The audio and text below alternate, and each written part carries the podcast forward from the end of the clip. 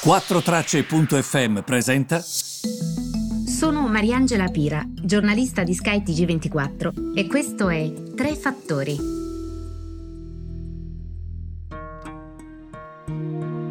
Buongiorno a tutti, benvenuti ai Tre Fattori del 24 agosto. Allora io direi partiamo subito dalla performance innanzitutto delle borse perché stanno facendo davvero molto bene e vi devo dire la verità eh, che reagiscono alle ipotesi di un vaccino, eh, ovvero mh, mm, ieri sono state ventilate da Donald Trump in una conferenza stampa, anche in Europa come sapete lo Spallanzani e si sta portando avanti in Italia per esempio, quindi in genere quando succedono cose di questo genere, ovvero miglioramenti sul fronte Covid e cura Covid, il mercato reagisce sempre molto bene. Ed è esattamente quello che sta accadendo mh, mm, oggi. Devo dire la verità, le borse sono abbastanza in forma per questo motivo ed è evidente proprio ad occhio nudo, eh? se si guarda la situazione odierna.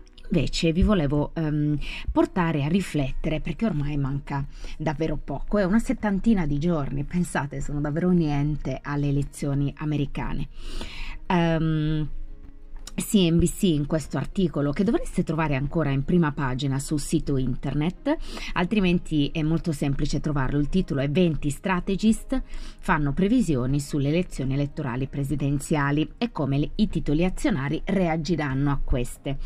Allora, innanzitutto le attese, mi spiace dirlo, ma spesso uh, non, sono, mm, eh, non sono centrate. Questo perlomeno è accaduto negli ultimi anni. Wall Street ha sempre espresso dei suoi candidati che però di fatto potevi avere le attese che volevi ma non le hai mai centrate.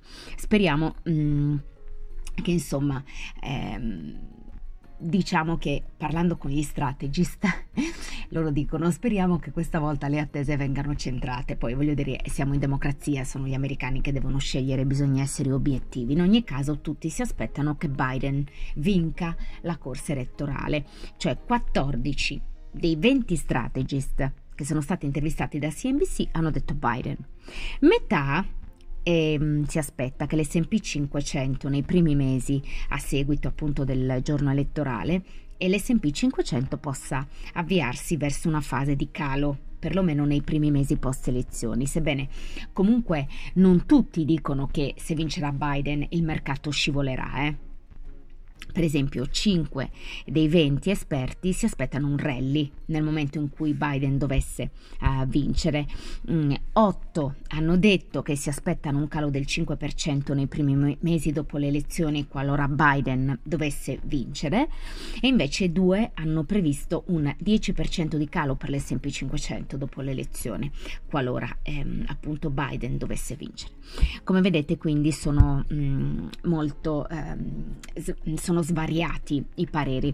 Quello che però è interessante in questo articolo è che si guarda alle tasse ehm, perché per esempio ehm, si guarda a quello che i due candidati faranno, quindi se vincerà Biden sul fronte delle tasse, che cosa accadrà?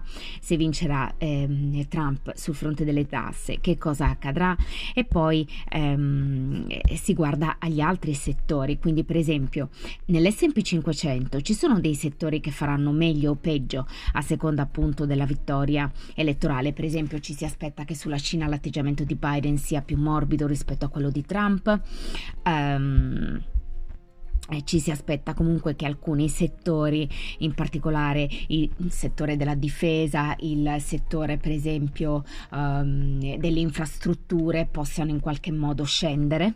Eh, se dovesse vincere Biden. Insomma, è a tutto tondo questo report ed è certamente molto interessante, l'ho letto con grande interesse.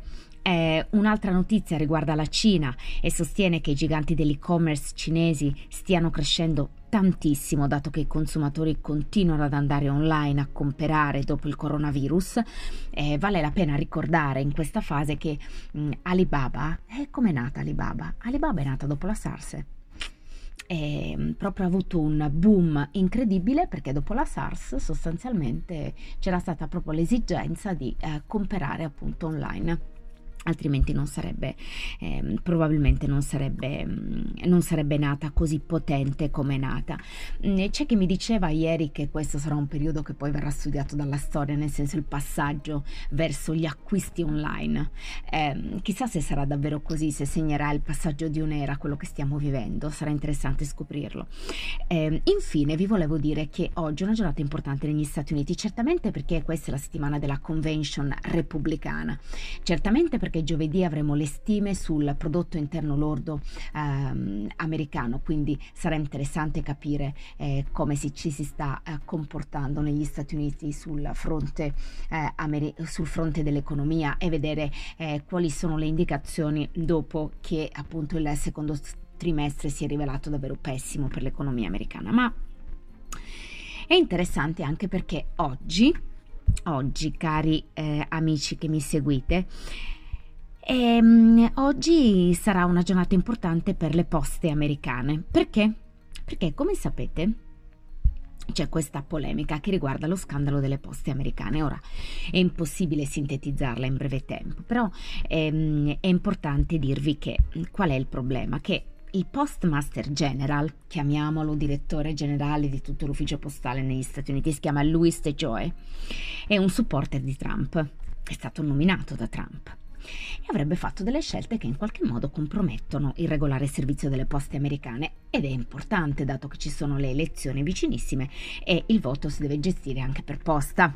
Da qui la preoccupazione che comunque stia succedendo qualcosa e che in qualche modo le poste possano essere, come dire, protagoniste di un voto, diciamo, che potrebbe alla fine rivelarsi non onesto. Quindi la speaker del congresso Nancy Pelosi che cosa ha fatto? Ha richiamato deputati, senatori dalle vacanze per in qualche modo soccorrere il servizio postale e interrogare il, il postmaster.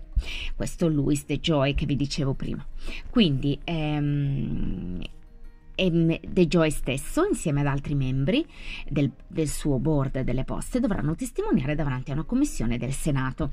Sarà interrogato tra l'altro da una che di solito non è molto morbida e che è Alexandria Ocasio-Cortez, che ieri ha, tra l'altro ha fatto tantissime storie sul suo Instagram dicendo sono arrivata prima di domenica perché volevo preparare benissimo questa interrogazione.